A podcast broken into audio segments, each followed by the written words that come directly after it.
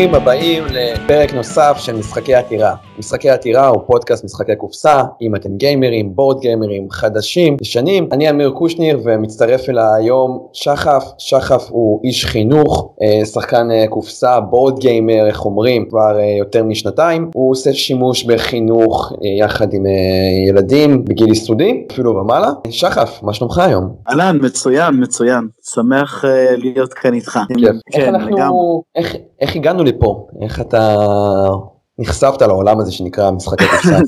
אוקיי, אז uh, מה שנקרא להביך אותך לכמה רגעים קטנים. uh, בעצם לתחום, לתחום הזה הגעתי בעצם מה שנקרא פול טיים דרכך.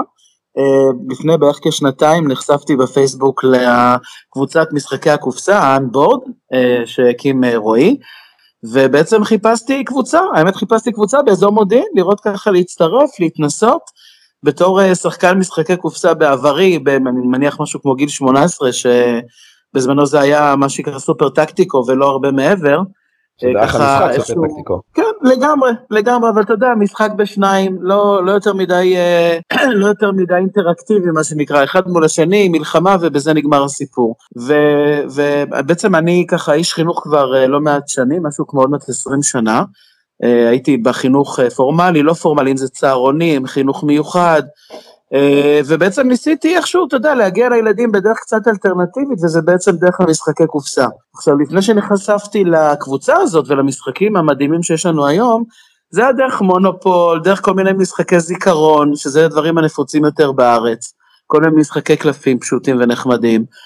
ובאמת לפני שנתיים, כשנכנסתי לקבוצה הזאת בפייסבוק, חיפשתי קבוצה להצטרף במודיעין, ואז איכשהו יד המקרה, או שלא, אה, אתה הגבת לפוסט שלי והצעת לי להצטרף אה, לקבוצה שלך לערב משחקים.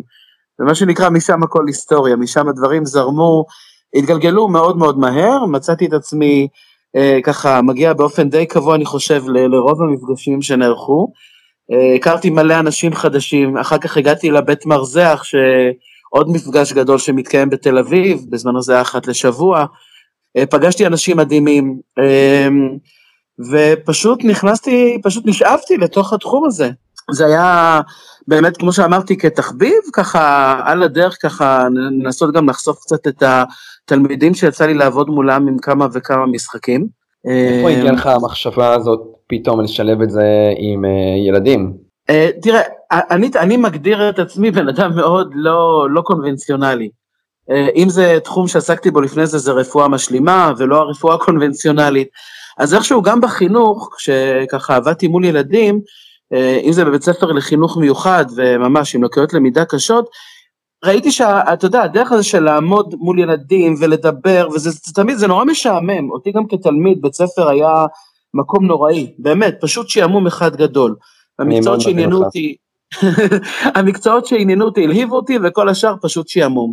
ונורא רציתי לחשוב איך אפשר להגיע לילדים האלו, איך אפשר להלהיב אותם, איך אפשר לתקשר איתם בדרך שהיא לא קונבנציונלית. ואתה יודע, אז התחיל אומנם בזמנו ממונופול או מכל מיני משחקים כאלו שככה היו יותר בהישג יד פה בארץ, וראיתי שבעזרת המשחקים האלו פתאום הילדים יושבים, מתחילים לתקשר אחד עם השני, משחקים, נהנים, ועל הדרך פתאום כל מיני, אתה יודע, כישורי חיים, מיומנויות, דברים שהם אה, לא יוצא להם לתרגל אותם במהלך היום-יום, הם פתאום עושים את זה דרך המשחק. ו... כן. וזה פשוט העליב אותי. זה מדהים, זה, זה מרגש, אני חייב להגיד שאני עם אחיינים שלי זה מאוד עזר לנו ל, ליחסים אפשר להגיד. אה, זה יצא לנו איזושהי דרך של תקשורת שפתאום מבוגרים וילדים אה, משחקים ביחד, מתחרים, מאתגרים אחד את השני. זה, אני, אתה יודע, אני חושב, אמיר, שזה, המשחק בעצם מבטל הרבה פעמים, אתה יודע, את הקטע של פער הגילאים, אה, אם זה פער של, לא יודע, מגדרים, פער, פשוט מביא אנשים, יכול להיות מסוגים שאם זה מישהו גם מהייטק ומישהו שבכלל עובד ב... לא יודע איפה, במקום שהוא לא, אתה יודע, איזה היי, אה, לא יודע, זה, זה פשוט מביא את כולם לאותו לבל, לשבת ביחד ליד השולחן, ופשוט לעשות אינטראקציה אחד עם השני, כולם שווים. זה, זה לדעתי הקסם במשחקים האלו, באמת. אתה יכול לספר לי איזשהו מקרה מיוחד שיושב לך בזיכרון, שאתה, לא יודע, תיקח אותו לכל חייך, ש... של חינוך, שלא יודע, אתגר או איזשהו סיפור עם הילדים, בינך לבין הילדים? תראה, יש לי לא מעט כאלו, אבל אני יכול להגיד לך משהו שאני רואה הרבה פעמים, זה באמת שברגע שהם מתחילים לשחק, האינטראקציה היא מאוד מאוד אה, אינטנסיבית. זאת אומרת, קורים הרבה דברים שאתה רואה אותם נדיר במהלך היום-יום. סתם דוגמה, מה הכוונה? כולם הרי מנסים בעצם להתחרות על איזשהו משהו, אוקיי? במהלך המשחק. ואתה רואה איך כל ילד מנסה לבלוט מעל האחרים, איך כל אחד מנסה למצוא את המקום שלו. ואתה פשוט, כשאתה יושב מהצד ואתה מנחה את המשחק, אתה רואה איך הדברים קורים בשניות, זאת אומרת, ילד שפתאום מרגיש שדוחקים אותו לפינה כי לא הקשיבו לדעה שלו, אוקיי? אז הוא פתאום כזה, אתה יודע, נעלב, ואתה צריך ישר לבוא ולתת לו את התשומת לב ולנסות להכניס אותו חזרה למשחק. או כל מיני מקרי כאלו, מקרי קיצון כביכול, שבמשחק זה קורה בשניות, וזה קורה המון. ו- ושם בדיוק אני רואה את המקום שלי כאיש חינוך, לבוא, לגשר, לתווך ביניהם ולתת להם את ההזדמנות לפתור את הבעיה, להתמודד עם אותו אתגר, עם אותו קושי, ולחזור לשחק. להבין קודם כל שזה באמת דבר ראשון זה רק משחק, אנחנו לא באמת מה שנקרא מפסידים כמו שהפסדנו עכשיו מיליון דולר בחיים האמיתיים, אלא זה הכל תוך כדי משחק. הם, הילדים, רואים את זה כאילו זה העולם האמיתי, אתה מבין? כאילו משחק מבחינתם זה, אם אני מפסיד אז אני באמת, אה, סתם דוגמה, כן, סליחה על הביטוי, דפוק, לא שווה, הערך שלי בפני אחרים לא משהו, ואני מראה להם שזה לא אומר עליהם כלום, להפך, זה מקום שמותר לבוא ולהתנסות, ו- וגם לא תמיד לנצח זה דבר טוב, סליחה, מותר גם לחוות את הכישלון, וגם ליהנות ממנו. אני באופן אישי, אגב, אתה יודע, הרבה משחקים, אם זה מולך, אם זה שחקנים אחרים, רוב הזמן מוצא את עצמי מפסיד. אז אני כל פעם נותן דוגמה לילדים ואומר, חבר'ה, אני עם כל הקבוצות משחק שלי, אם אני הייתי מגיע רק כדי לנצח, הייתי כבר מפסיק מזמן להיות בתחביב הזה. יש בזה ממש אה, המון המון עומק במה שאתה אומר. אה, לשחק עם ילדים, כאילו, אני גם בתור ילד, ואני גם לפעמים אומר אה, בתור מבוגר, מוצא את עצמי מאוד תחרותי, לא, לא, לא מגיע למקום של תסכול כזה, אבל אני מאוד מבין את המקום שזה מגיע, אני חושב ש... החינוך שאנחנו מקבלים בתור uh, ילדים, או אפילו, אתה יודע, אפשר להגיד uh, משהו יותר פרה-היסטורי, תורשתי, של uh, מצב של win-lose כל הזמן, ולא במחשבה של win-win, עכשיו נפגשנו ושיחקנו ודיברנו, והיה לי אפשרות לעשות אינטראקציה עם בן אדם, או להכיר בן אדם חדש, אני חושב שזה איזה משהו שמפריע שם, וזה מדהים בעיניי, מה שאתה מספר פה. איזה גילאים אתה, אתה מחנך, או אפשר... היום אני, אני אקרא לזה איזה ילדים אני חושף למשחקים. אתה יודע, אגב, באמת, עוד לא יצאנו לדבר, ואני בעצם כיום הגעתי למצב שאני בעצם עוסק בתחום הזה, בקטע של הדרכה של משחקים, במשרה מלאה כעצמאי, ועוסק אך ורק בזה. ממש, מדהים. באמת, משהו, חלום שלא חלמתי שיקרה בכלל, ו- ופשוט קרה ממש מלפני כמה חודשים. אה, והגילאים שאני אה, בעיקר, זה מכיתות ג' בעצם, שזה אומר משהו כמו גילאי שמונה, תשע ומעלה, אה, כמובן אפילו חטיבות ביניים וגם מבוגרים. אני מדבר איתך על אנשי חינוך בעצמם, מורים שמתלהבים פתאום ומגלים את העולם הזה.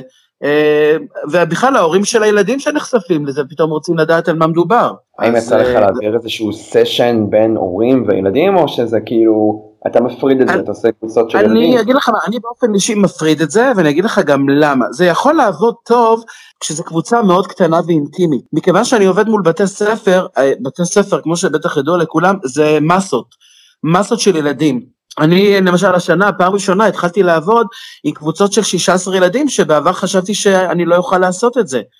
כי זה הדרישה של בעצם מערכת החינוך, כשמכניסים תוכנית העשרה לבית הספר, הם דורשים לעבוד מול חצי כיתה, חצי כיתות. והאמת שהצלחתי ואני פשוט אה, הופתעתי עד כמה כן אפשר לעבוד, אבל אי אפשר להגיע מעבר לזה. זאת אומרת, אה, הורים וילדים, יש שם כל מיני, אתה יודע, bonding, קשרים, כל מיני אינטראקציות, שבכמות כזאת גדולה אתה מפספס אותם.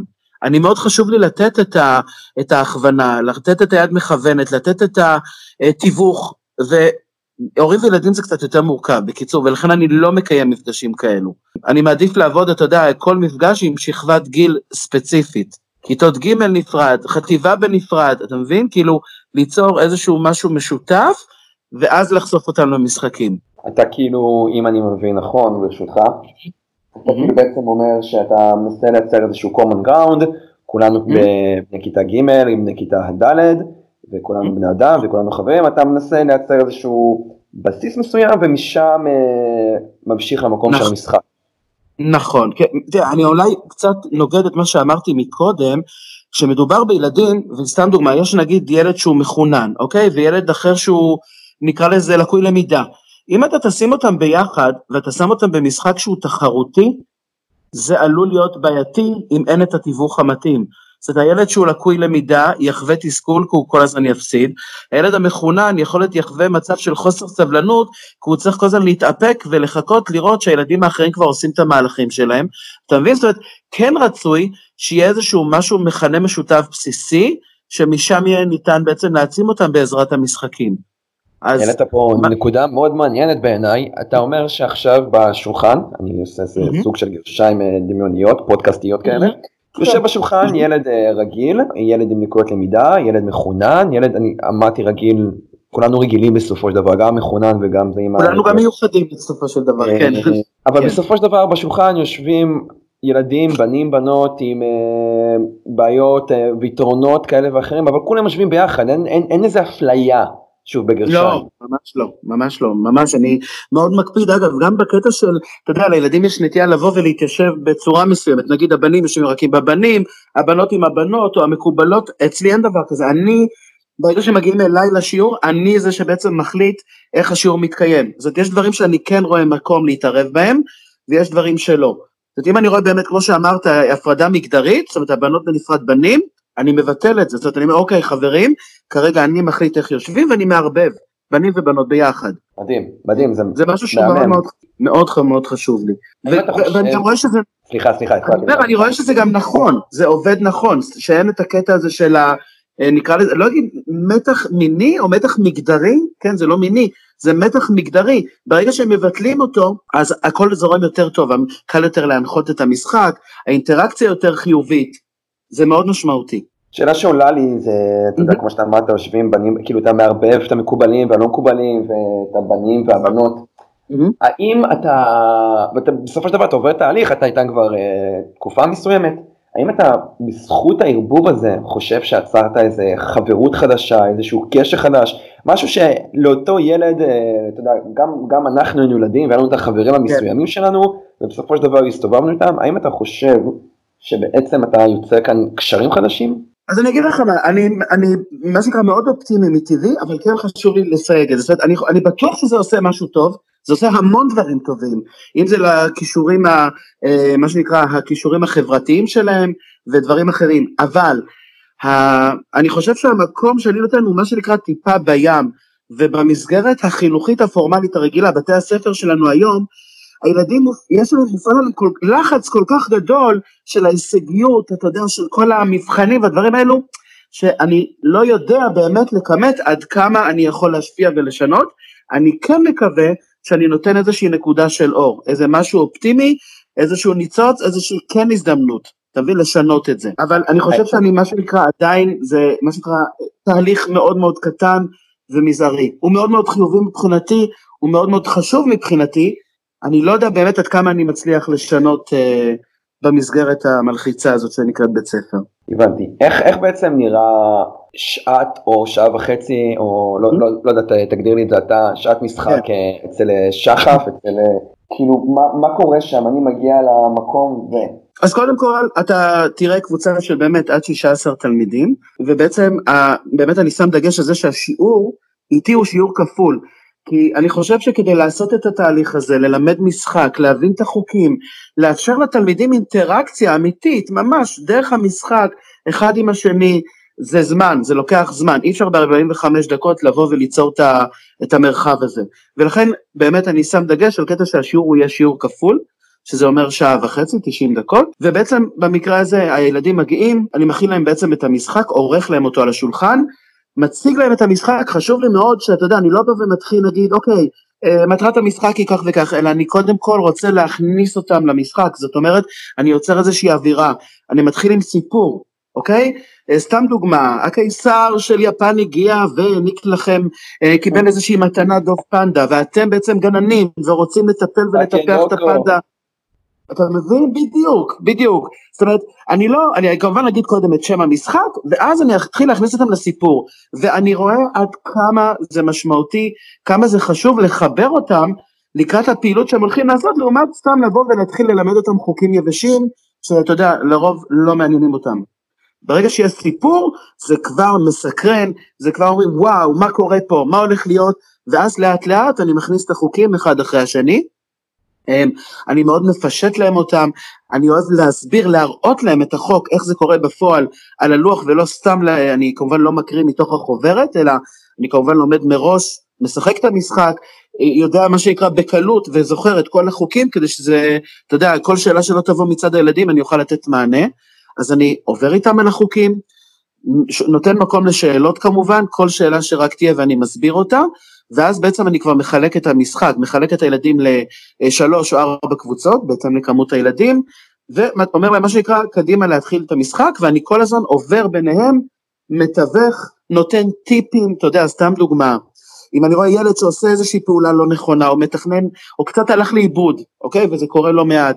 אז אני אבוא אליו, אני לא אגיד, אוקיי, אתה רוצה עזרה, כי אתה יודע, לפעמים כשאתה, אה, הילדים נורא מתביישים לפעמים לבקש עזרה, רואים בזה איזושהי, אה, איזושהי, נקרא לזה, להיות במצב נחות, אני כאילו לא מספיק טוב אז אני צריך עזרה, אז אני פשוט אומר, אוקיי, אפשר לתת לך איזה טיפ, ואז אני נותן להם איזשהו טיפ, איזושהי עצה, שזה בעצם תכלס איזושהי עזרה אסטרטגית, איזשהו אה, מהלך שיוכל לעזור להם, אתה יודע, להתקדם במשחק.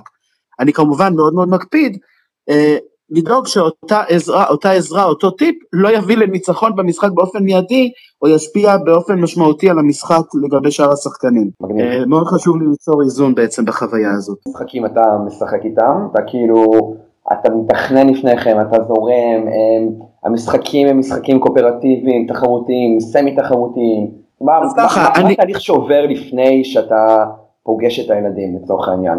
האם הוא אותו תהליך, הוא כל פעם משתנה, הוא משתנה מבית ספר לבית ספר, מגיל לגיל? קודם כל כן, התשובה היא כן להכל, הוא משתנה מבית ספר לבית ספר, הוא משתנה מגיל לגיל. בהתחלה אני מביא, אתה יודע, תמיד משחקים מאוד מאוד מאוד פשוטים. כדוגמה, יש משחק מאוד אחד שנקרא שימי לו, אוקיי? משחק חדש שנחשפתי אליו uh, מתערוכת המשחקים האחרונה באסן. משחק שצריך בעצם לגלות דמות, דמות מסוימת מהאגדות שמתחבאת מתוך 12 דמויות שנמצאות על השולחן, אוקיי? זה משחק שבעצם מתאים בתכלס לקבוצה אפילו גם של אה, שמונה, עשרה, גם שישה עשר תלמידים, ובעצם אני בעצם המנחה, אוקיי? ככה אני גם מפקח ולראות שכולם משתתפים, אתה יודע, ככה מאוד מאוד קל, ולא לתת לילדים להחליט מי עונה על מה. והם בעצם צריכים למצוא דמות בעזרת רמזים שאני נותן להם, המשחק הוא שיתופי, מערב את כולם, אני דואג שגם מי שלא מדבר אז אני אומר אוקיי בוא נשמע את קולו, בוא נראה מה יש לאותו ילד או ילדה להגיד, אה, ואני אוהב להתחיל עם הדברים האלו, זאת אומרת משחקים מאוד מאוד קלילים, שיכולים להימשך אה, רבע שעה, עשרים דקות, נותן לילדים ככה להיכנס לחוויה הזו של מה זה בעצם משחק, אה, ואחר כך כשאני קולט את הילדים ורואה את היכולת ההבנה שלהם, את יכולת הקשב והריכוז, שאתה יודע היום היא יחסית מאוד מאוד קצרה, אז אני מתחיל לאט לאט להעלות את ה... אה, נקרא לזה מגוון של המשחקים, אה, אם זה שיתופי, אם זה משחקים תחרותיים, אבל שוב, בעצימות נמוכה, אתה יודע, לא משחק שייקח להם שעה וחצי, אלא משחק שייקח 20-30 דקות. ואז אני מתחיל לגוון, לפעמים אני פעם אעשה משחק שהוא אה, יותר אסטרטגי, לפעמים משחק שהוא יותר שיתופי וקליל, כמו סתם דוגמה, יש עכשיו את המשחק אה, Just One, במילה אחת שתרגמו, משחק מאוד מאוד נחמד שיתופי גם, אז אני כל פעם אוהב לגוון, אה, ואחר כך, בשלב מתקדם יותר, אני גם נותן לילדים לשאול אותם בעצם, אני שואל אותם, תגידו, בשיעור הבא, יש איזה משחק שכבר שיחקנו והיה מעניין אתכם לחוות אותו שוב? וכמובן, תמיד יש דבר כזה. אה, תמיד יש משחק כזה, ואז אני פשוט מביא אותו שוב, ונותן להם, אתה יודע, לחוות אותו שוב. הפעם במה שקוראים חוויה חדשה, עם קצת יותר ניסיון, המשחק נראה אחרת לגמרי. מדהים, זה כן. מהמם בעיניי. ואגב, זה גם מה שאני אוהב בעבודה שלי, אתה מבין? אני יכול אפילו יותר מזה להגיד לך, אם נגיד אה, היום לימדתי למשל את המשחק שם קוד תמונות, ומחר אני אותו בית ספר, ואני אומר לעצמי, וואו, מה, עכשיו יומיים אני אחרוש את המשחק הזה כל פעם שש שעות? אז אני אומר, אתה יודע מה, אני רושם לעצמי אגב, עם כל קבוצה איזה משחקים כבר לימדתי אותם, ובקבוצה שלי הייתי מחר, אני אביא דווקא משחק אחר, כדי לגוון גם לעצמי, אתה מבין? ככה אני יוצר גם לעצמי עניין והתלהבות שאני מגיע ללמד אותם. אני לא רוצה לבוא ולהתחיל, מה שנקרא, להיות רוטיני, כמו שהמורים בעצם לצערי מגיעים לפעמים לבית הספר, אני רוצה לבוא נלהב ולהלהיב איתי את הילדים. אז לכן אני גם לפעמים מגוון בגלל שאני רוצה לגוון. זה מה שכיף בזה. העלית פה נקודה מאוד חשובה ומאוד uh, מעניינת בעיניי. Uh, יש אנשים שלוקחים את התחביב שלהם והופכים אותם למקצוע, כמו שאתה לצורך עושה, ולאט לאט המקצוע הופך, הוא, הוא מרסק את התחביב אפשר להגיד, והם לא נהנים מהתחביב יותר. האם זה נכון לגביך? האם אתה נוכח זה שזה העבודה במשרה מלאה שלך שאתה נשמע מאוד נרגש ומאוד uh, נפעם, כן. האם זה פוגע לך בחוויה בתור, בתור בורד גיימר? האם אתה משחק פחות? האם אתה נפגש פחות עם אנשים? אמ, לא יודע, שתף אותי. לא, אז קודם כל, התשובה היא קודם כל לא. אתה יודע, קודם כל אני חושב שזה כמובן מאוד קשור בבן אדם ובחלק מהאופי שלו.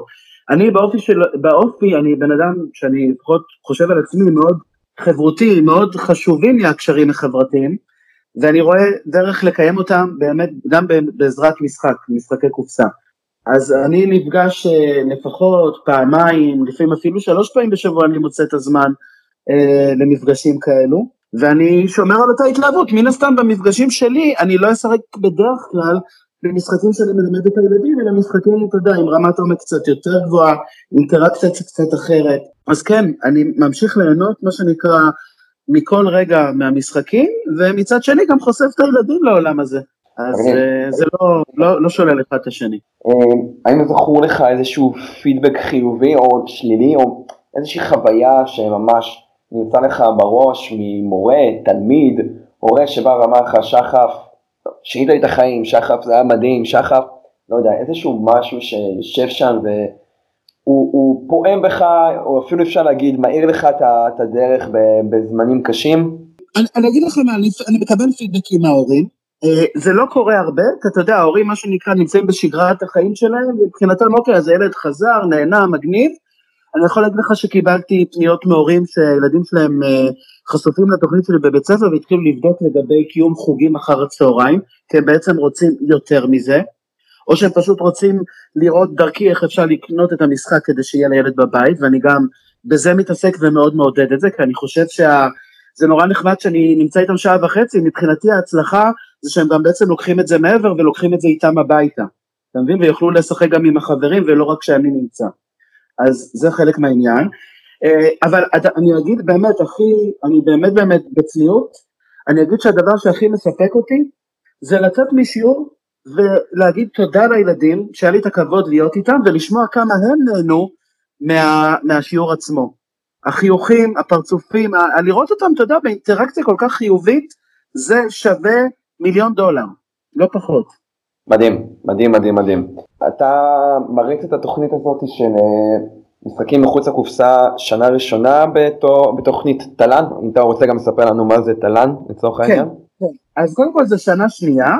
אה, בשנה הקודמת עשיתי מה שנקרא, עבדתי בבית ספר אחד, בית ספר שכבר אה, אני עבדתי בו גם ככה לפני זה, בצהרון שלו, ניהלתי שם את הצהרון וככה שילבתי משחקי קופסה. אה, ולאט לאט באמת הם רצו יותר, ואז המנהלת ביקשה ממני לעשות אה, תל"ן, תל"ן זה בעצם תוכנית העשרה, אה, שלרוב ההורים בעצם משלמים עליה תשלום נוסף בנפרד, כדי לתת תכנים מעבר לתכנים הרגילים שנמצאים בתוכנית הלימודים. וזה משולב במהלך שעות הלימודים בבוקר. סתם דוגמה, בבית ספר אני נמצא בו, אני נמצא ועושה באמת משחקי קופסה, יש תל"ן של מוזיקה, יש תל"ן של ג'ודו, ויש תל"ן של ג'אגלינג למשל, אוקיי? Okay? אז יש באמת תחומים מאוד מגוונים, יש גם גינון ויש אלקטרוניקה והמון המון דברים אחרים. אז uh, משנה שעברה שעבדתי משהו כמו שש שעות שבועיות בבית ספר אחד, השנה גדלתי מה שנקרא והתפתחתי והגעתי לארבעה בתי ספר בעיר מודיעין, עוד בית ספר אחד בתל אביב, וכיום אני עושה מעל 33 אה, שעות שבועיות, עוסק נטו בהדרכת משחקי קופסה. מדהים, מעולה. זה שאלה נוספת שעולה לי, האם אתה מקבל עכשיו פידבקים או בקשות להתחיל את התוכנית הזאת שנה הבאה או במחצית השנייה של השנה? אז קודם כל תראה, התוכנית היא, מה שנקרא, סוגרים אותה לשנה שלמה, אז ברגע שסגרתי אני מה שנקרא, אתה יודע, יודע שאני בשנה הקרובה הולך להיות במקומות שסגרתי איתם. לקראת uh, אמצע השנה, משהו כזה, אני באמת מתחיל, אה, מה שנקרא, לאט לאט ובעדינות לבקש המלצות מאותן מנהלות בתי ספר שאיתן אני עובד, כדי להגיע לבתי ספר נוספים. אני חייב להגיד שזה מאוד, זה מה שנקרא, זה מערכת שהיא מאוד די סגורה, והדרך היחידה שגיליתי שאפשר להגיע, זה דרך הנהגות ההורים. זאת אומרת, דרך ההורים אפשר להגיע ולהיכנס לעשות את התוכנית הזאת בבתי ספר אחרים. אז uh, המלצות זה דבר מאוד חשוב. זאת אומרת, אני, מה שנקרא, דואג ועובד שיהיו מאוד מאוד מרוצים מהתוכנית, גם מן הסתם הצוות החינוכי, uh, ואז אני אוכל לקבל המלצות ולהתפרס הלאה ולגדול ולצמוח. מדהים, מדהים. ובשאלה קצת יותר אישית, מה הדבר האחרון שאתה שיחקת שחף? המשחק האחרון שאני שיחקתי היה, היה אמת סנצ'ורי, דרך התבלינים, ספייפורד אתמול בערב. ערכתי uh, מפגש ראשון לאיזשהו מיזם חדש שאני עושה בעיר מודיעין, אני בעצם uh, הקמתי קבוצות לפי, לפי גילאים שונים, uh, ואתמול היה מפגש ראשון לקבוצה של גילאים 30 עד 45, היו ארבעה חבר'ה, ופשוט שיחקתי איתם. הזמנתי אותם אליי הביתה ועשינו מפגש של שלוש שעות, ושיחקתי איתם ביחד סנצ'ורי. מה, מה מטרת המפגש, אם אפשר לשאול? כן, ליצור בעצם איזושהי קהילה, קהילה של משחקים, קהילה שאולי גם תוכל לעזור לי אחר כך כדי בעצם, uh, אתה יודע מה שנקרא, להפוך אותי לאוטוריטה בתחום, ב- ב- בעיר שלי, uh, ולחשוף אותם למשחקי קופסה. אני מאמין שאתה יודע, לא רק uh, דרך מה שנקרא דברים בתשלום, אתה יודע, אם הם צריכים לשלם, אלא גם דרך חשיפה שהיא חינמית, אפשר להגיע לאנשים ודרכם להגיע לאנשים אחרים שירצו את השירותים שאני נותן, שזה כל מיני הפעלות ואם זה התל"ן של המשחקים או כל דבר שקשור במשחקי קופסה. מדהים, אתה כאילו לקחת את החינוך לרמה הבאה, לקחת את זה לגילאים קצת יותר מבוגרים וחשפת את העיר, את הקהילה, משחקים חדשים, זה מדהים בעיניי. אני יכול להגיד לך שבאמת זה כולה פוסט אחד בקבוצה של מודיעין, ביום שישי הקרוב יש לי קבוצת צעירים, גילאי 18 עד 30, אמורים להגיע מעל עשרה אנשים, וביום שבת, במוצ"ש, אמורה להגיע קבוצת, אני קראתי לזה קבוצת המכובדים, שזה גילאי 45 ומעלה, יש לי אפילו משתתפת בת 82 שרוצה. להגיע. מדהים. הכניסה היא חינם? הכניסה היא חינם לחלוטין, כן, כן. אוקיי, אז למאזינים שלנו, מי ששומע, שחף חיימוביץ' שלנו, אתם יכולים ליצור איתו קשר בפייסבוק, אה, הוא השאיר את הפרטים שלו בסוף, ה, בסוף ההקלטה שלנו.